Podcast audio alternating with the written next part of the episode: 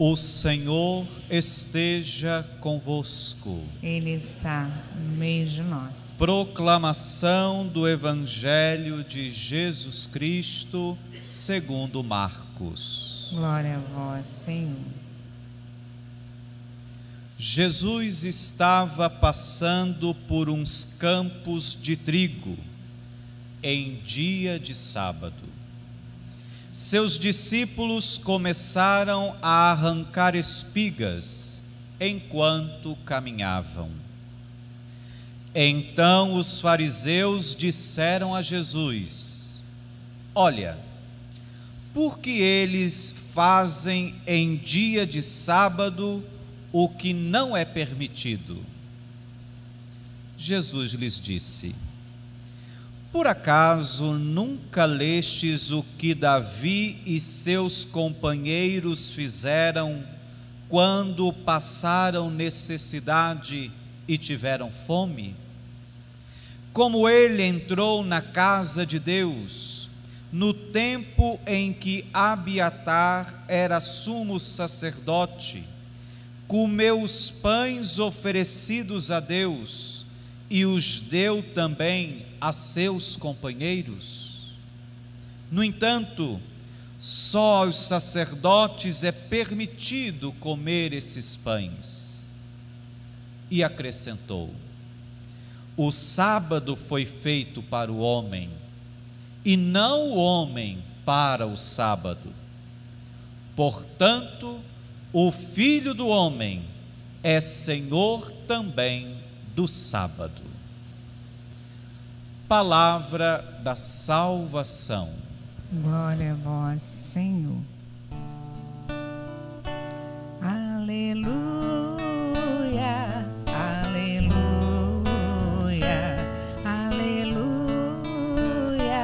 aleluia, aleluia.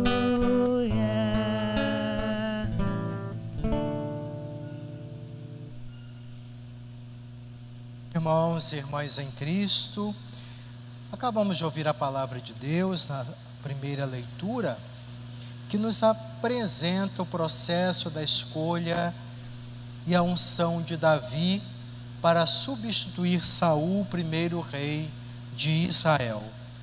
E por que acontece esta substituição? Por conta da desobediência. Ontem a palavra de Deus nos narra este momento em que Saul, para agradar um grupo de soldados, pessoas que estavam junto com ele, para cumprir a vontade do Senhor e assim se sobrepor a um, a um exército inimigo, não cumpriram as obrigações diante do Senhor. Por conta disso, o Senhor manda Samuel para a casa de Jessé. E aqui nós percebemos nitidamente o processo da escolha divina, que não tem nada a ver com critérios puramente humanos. O nosso olhar é parcial, limitado. E ainda hoje isso acontece. Deus escolhe e às vezes questionamos o porquê dessa escolha. Talvez o Senhor, Ele escolhe aqueles que aparentemente são mais frágeis, desprovidos de capacidades humanas, para mostrar o quanto a obra é dEle, não nossa. O próprio Samuel se enganou, porque o olhar dele foi segundo critérios humanos. Deus olha o interior, o coração, e realiza grandes coisas naqueles que se deixam conduzir pela graça dele. Talvez o Senhor evita escolher os que são providos de muitos talentos, dons, porque são mais propensos a, uma menta- a um certo orgulho, vaidade, soberba.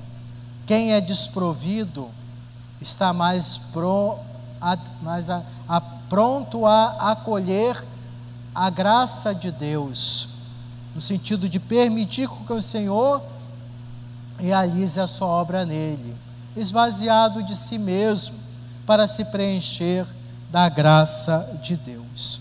E assim Deus vai olhando o interior, o coração de cada um. Nem Jessé acreditava que o filho mais novo seria o escolhido, nem Samuel. Primeiro que ele viu um homem forte, mais velho, mais experiente, no entanto não foi esse que o Senhor escolheu.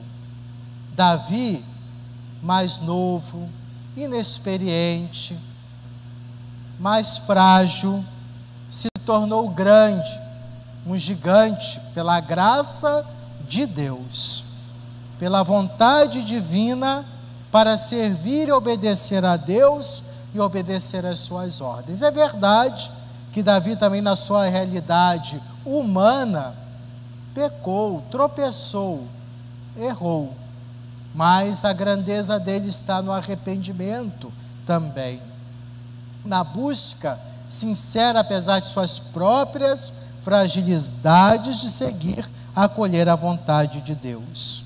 Isso que significa obedecer a Deus, como nos fala Jesus no Evangelho, não é ser escravo da lei, cumprir de uma forma muito formalista a lei do Senhor, mas a lei que é pedagógica, nos ajuda a discernir caminhos, procedimentos. Não é o meio, não é o fim em si mesmo a lei que Deus nos dá, mas para nos ajudar a trilhar o caminho da justiça, do amor, para que a vida seja sempre valorizada.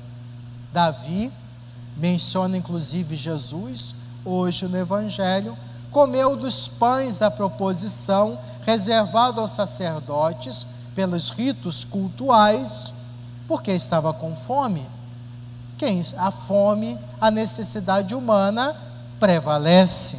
O Evangelho, Jesus então questionado pelos fariseus, porque caminhando por uns campos de trigo, com fome, pegaram as espigas, ele recorda justamente esse fato, este acontecimento, e reforça aquilo que é o sentido do guardar o dia do Senhor.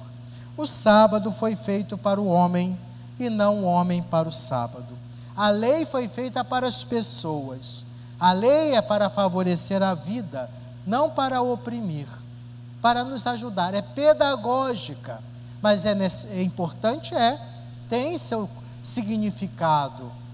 O Senhor nos concede a lei para o nosso bem, para nos orientar, como um pai que ama.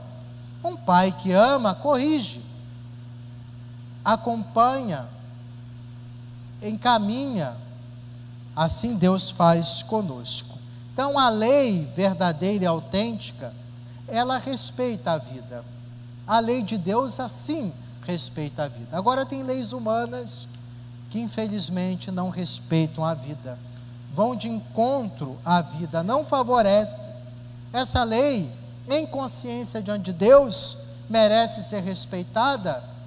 Nós questionamos isso, e recordamos o que os apóstolos falaram para aqueles que queriam calá-los: é preciso obedecer antes a Deus do que aos homens. Grande desafio hoje, nosso contexto, nossa realidade, de, de viver a fé num mundo indiferente, que tem até, que se criou preconceitos contra a religião, a fé. Grande desafio, a coragem, o testemunho, o martírio, chamado branco, porque nem sempre é com derramamento de sangue, mas ser ridicularizado, caluniado, enfrentar resistências por causa de nossa, nosso compromisso com o Evangelho, com a palavra de Deus, com a lei de Deus. Queremos obedecer a Deus? Valorize, defendamos a vida, dignidade. As leis religiosas também devem favorecer o ser humano. As leis, as normas religiosas, preceitos, decorrem da lei de Deus, devem ser assim. Vamos então avaliar nossas ações, nossos procedimentos religiosos, que não sejam fanatizados, ideologizados, porque esse sentimento religioso doente nos leva a olhar o outro, condenando, julgando, desrespeitando a dignidade do irmão. São atos farisaicos que levam à indiferença, à falta de solidariedade.